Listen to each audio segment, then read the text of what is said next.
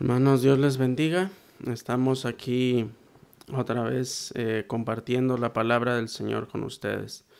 Y estábamos en el Salmo 48, donde dice, se alegrará el monte de Sión, se gozarán las hijas de Judá por tus juicios. Sigue diciendo, andad alrededor de Sión y rodeadla, contad sus torres, considerad atentamente su antemuro Mirad sus palacios para que lo contéis a la generación venidera. Obviamente el salmista no nos está diciendo que vayamos a Israel en turismo y hagamos estas cosas. Él nos está hablando de cosas espirituales. Todos en, en, algún momento de nuestra vida, quizás actualmente, hemos querido ser como alguien más. Todos que tenemos alguien al que quisiéramos imitar. tenemos una figura a la cual quisiéramos llegar a ser algún día. Los niños, por ejemplo, cuando son chicos, ellos quieren ser como su papá. Luego a veces crecen y ya no. Pero los hijos, los niños quieren imitar a alguien más. Y todos nosotros tenemos una vara de medir.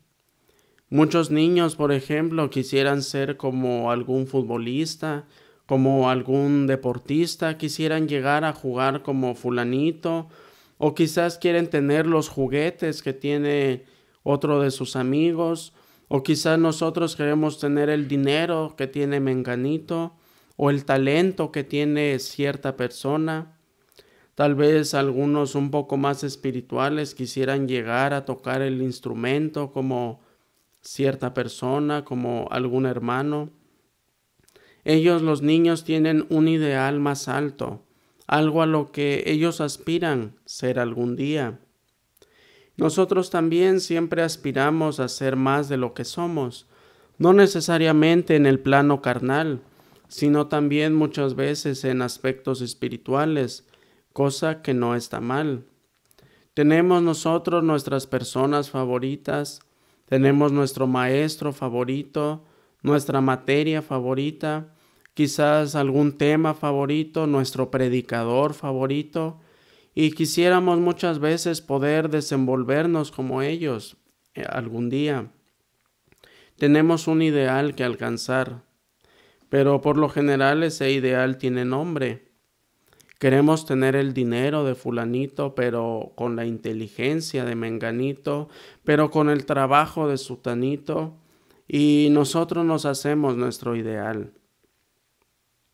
En la antigüedad el tener un maestro era para que les enseñara cosas a sus alumnos, pero no cosas de labios para afuera, sino era para que él con su ejemplo como maestro enseñara a sus alumnos. Sí, con palabras, sí usaba palabras, pero más que todo con su ejemplo. Hoy en día la filosofía del maestro es, haz lo que te digo, no lo que yo hago. Antes no era así. Tener un maestro era llegar a ser como él, llevar la vida que él llevaba. La materia que el maestro enseñaba, la enseñaba con su vida, con su ejemplo. Hay un dicho que dice, Dime con quién andas y te diré quién eres. Llegamos a ser como, las personas con las que nos juntamos. Ahora si yo les digo, eh, ¿quieren llegar a ser como Dios? ¿Quisieran llegar a ser como Dios? Dios quiere que lleguemos a ser como Él, conformados a la imagen de su Hijo. Claro que todos quisiéramos llegar a esa meta y por eso es que estamos aquí. Romanos 8:29 nos dice, pero a los que antes conoció, también los predestinó para que fuesen hechos conforme a la imagen de su Hijo, para que Él sea el primogénito entre muchos hermanos. Dios quiere que lleguemos a ser como Él. Al leer la Biblia, por ejemplo, tal vez algunos quisiéramos llegar a ser como Noé, un hombre que salvó, se salvó y salvó a toda su familia. Quizás quisiéramos llegar a ser como Abraham, un amigo de Dios. Otros tal vez con aires de autoridad quisieran llegar a ser como Moisés, para tener a todo un pueblo bajo sus pies. Otros, por ejemplo, como Jacobo y Juan, quisieran llegar a ser como Elías para poder traer juicio de Dios sobre otros. Todos tenemos a alguien al que quisiéramos imitar.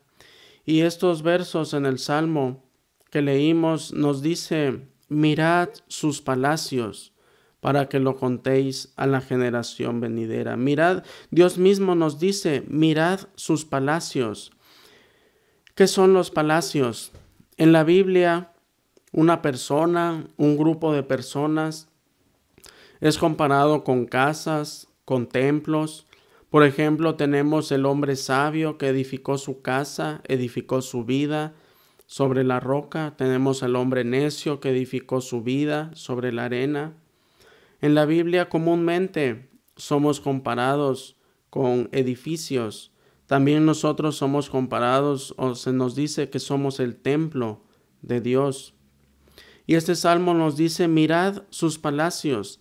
Nos está diciendo que veamos a gente más grande que nosotros, a gente más alta en el Señor, más madura, más espiritual, a, gente que ha caminado más que nosotros en el camino. ¿Y para qué esto? ¿Por qué nos dice que veamos a esa gente? para que lo contemos a la generación venidera, para que pongamos un anhelo en la nueva generación de llegar a ser como estos hombres de Dios. Y también nos incluye a nosotros. Nosotros también debemos anhelar llegar a ser como esos hombres grandes en el Señor, pero también que nuestros hijos tengan el mismo anhelo de seguir a los hombres de fe. Debemos mirar a gente que son un ejemplo para nosotros, gente que por la gracia de Dios ha tenido un matrimonio exitoso, gente que por la gracia de Dios ha criado hijos para el reino, gente que ha aprendido a orar, gente que conoce el camino de Dios, que conoce las leyes de Dios, que conoce los estatutos de Dios. A esa gente debemos mirar. Y no solo para quedarnos con la boca abierta lamentando nuestras desgracias. Quizás algunos podamos decir, bueno, pero yo no, yo nunca podría llegar a ser así. Dios quiere que veamos esos palacios para anhelar ser como ellos, porque son un ejemplo a seguir. Pero antes de que el salmista nos diga, mirad sus palacios para que lo contéis a la generación venidera, él nos dice otras cosas que debemos hacer. Y ahí radica el problema principal en nuestra vida, en que miramos los palacios del Señor, vemos el fruto, anhelamos el fruto, pero no vemos el camino. Muchos ven el fruto y se empiezan a lamentar. Yo nunca podría ser así. Para mí ya no hay esperanza. Y empiezan las excusas. Bueno, él porque tiene tiempo, él porque él es el pastor, se espera que él llegue a ser así, él porque es el líder, pero no debe ser así en nuestra vida. Nosotros muchas veces vemos el fruto ya terminado, pero no vemos el camino que se tuvo que seguir para llegar a tener ese fruto, un camino sin duda muy difícil. O quizás si sabemos el camino, quizás hemos escuchado el camino que se debe seguir, nos han enseñado cómo es el camino para tener ese fruto, pero no lo queremos seguir. No queremos seguir el camino y no seguimos el camino y finalmente no obtenemos el mismo fruto. Otros hacen componendas. Bueno, es así de cuadrado. Yo voy a hacer un poco más, un poco más suave, un poco más permisivo y finalmente no se obtiene el mismo fruto. Y muchas veces hablando en el con los hijos, por ejemplo, en el ejemplo de los hijos, no se puede seguir el camino dos veces. Solo tenemos una vez para criarlos. Pero Él nos dice, mirad sus palacios. Pero antes nos dice otros pasos anteriores. Vimos la anterior vez, se gozarán las hijas de Judá por tus juicios. Lo primero que tenemos que cambiar en nuestra vida ya lo leímos, debemos estar contentos con los juicios del Señor, con las leyes del Señor, con los mandamientos del Señor.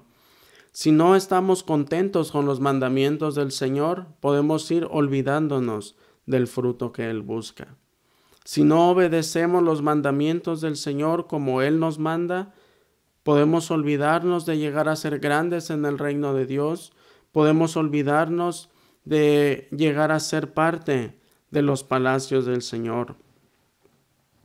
Luego nos sigue diciendo, andad alrededor de Sión y rodeadla ¿Para qué andamos alrededor de algo y lo rodeamos? Por ejemplo, si vamos a comprar un carro, un carro usado por lo general, ¿qué hacemos?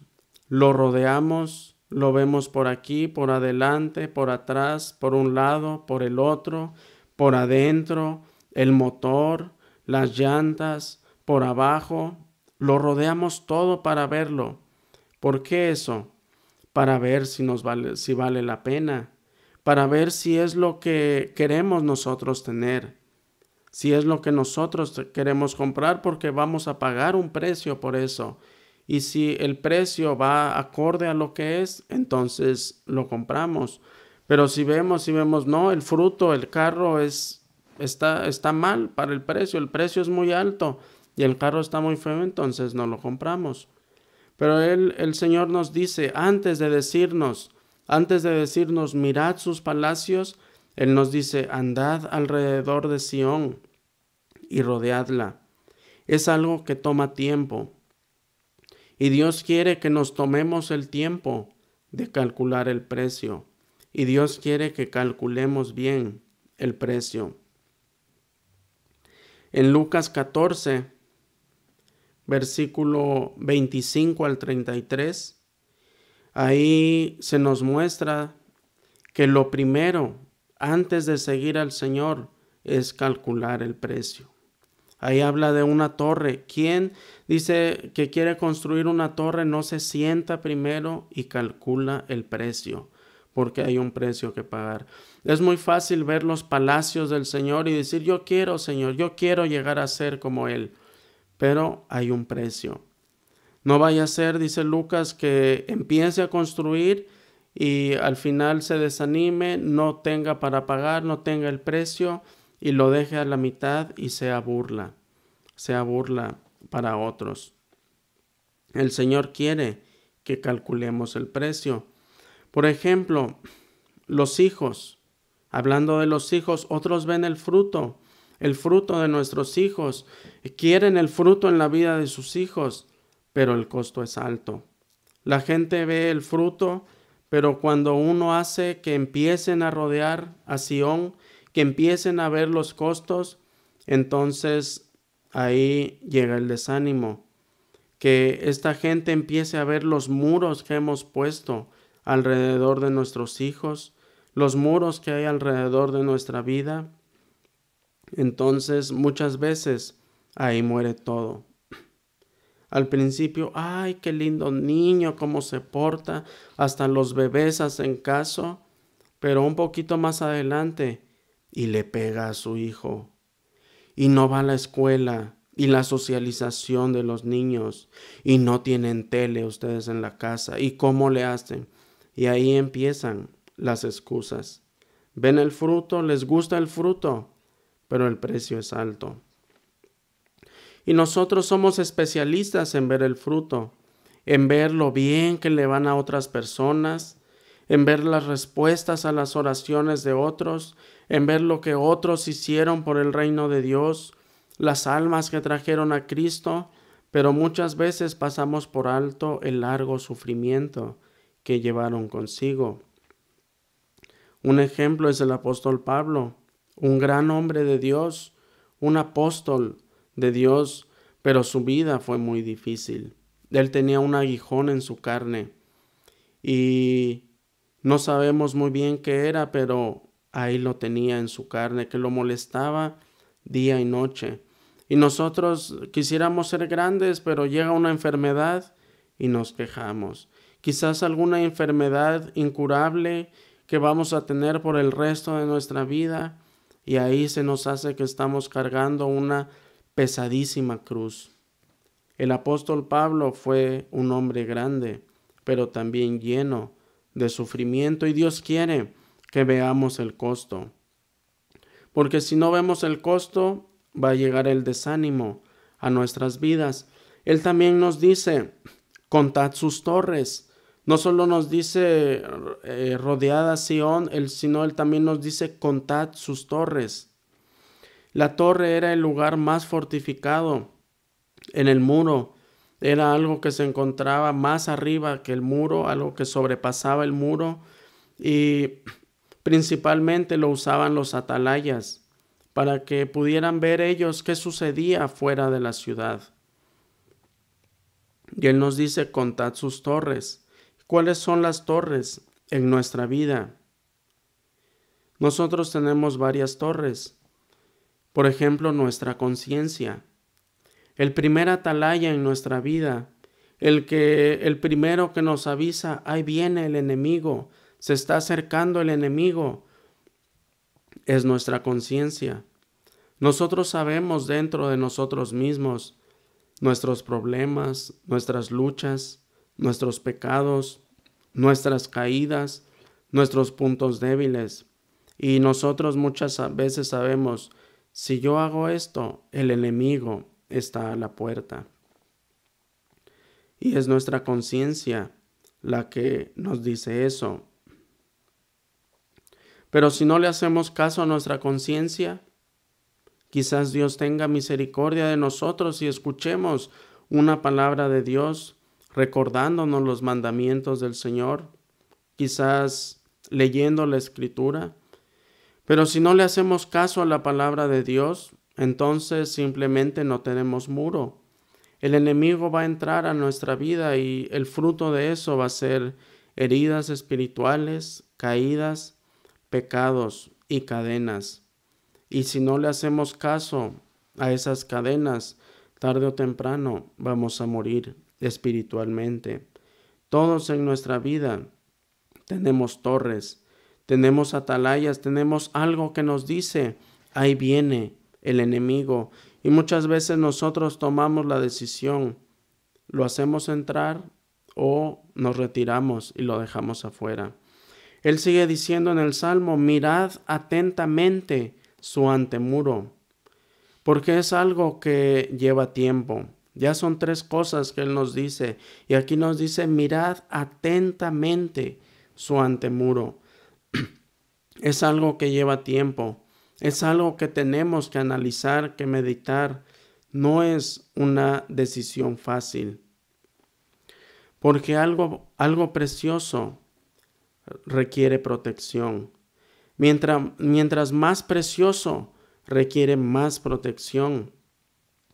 Si queremos saber qué tan preciosos van a ser nuestros hijos a los ojos de Dios, podemos ver qué tanta protección hemos puesto nosotros para guardarlos. Dios quiere que anhelemos el fruto que Él busca, que deseemos ser como Él, que queramos correr en pos de Él, pero Dios también quiere que estemos seguros, que sepamos que, que nos quede muy claro cuál es el precio. Y no es que el precio sea demasiado alto. La cosa es que nosotros vemos con ojos carnales, no con ojos espirituales, y es por eso que se nos hace un precio muy alto. Si nosotros viéramos con los ojos espirituales, diríamos el precio es nada básicamente es gratis. Pero nosotros vemos con ojos carnales, entonces las pruebas se nos hacen difíciles, la escasez se nos hace difícil porque vemos las cosas de este mundo.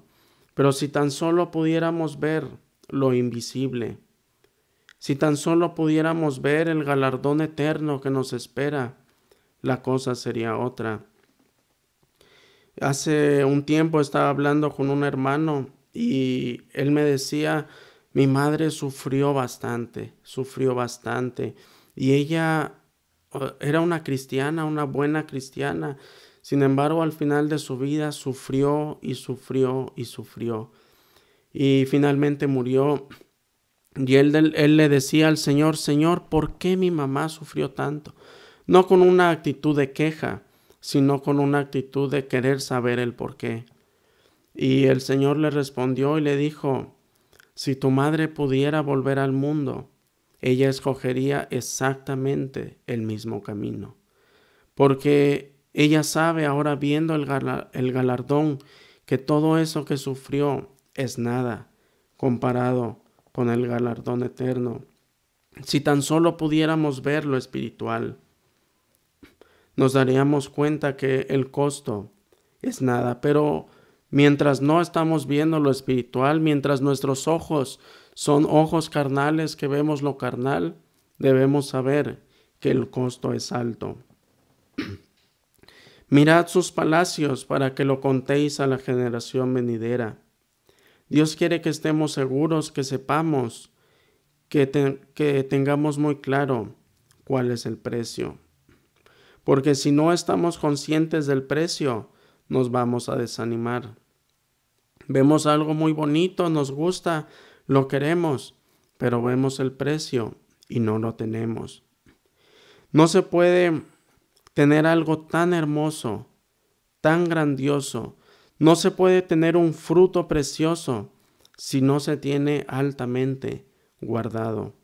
Y por eso es que en la ciudad de Dios hay torres, hay muros, y no solo eso, sino hay un antemuro para que el enemigo, al enemigo le sea difícil entrar a nuestra vida. ¿Qué tantos muros hemos puesto en nuestra vida?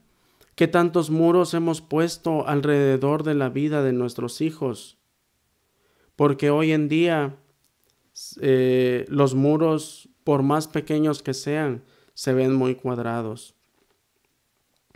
Para guardar algo precioso se requiere protección. Mientras más precioso es, más protección se necesita. Si queremos saber qué tan preciosos van a ser nuestros hijos a los ojos de Dios, podemos ver qué tanta protección hemos puesto nosotros para guardarlos. Amén. Que el Señor les bendiga. Ha sido un gusto compartir con ustedes y esperamos que estas palabras sean de ánimo y de consuelo para sus vidas y de ayuda. Amén.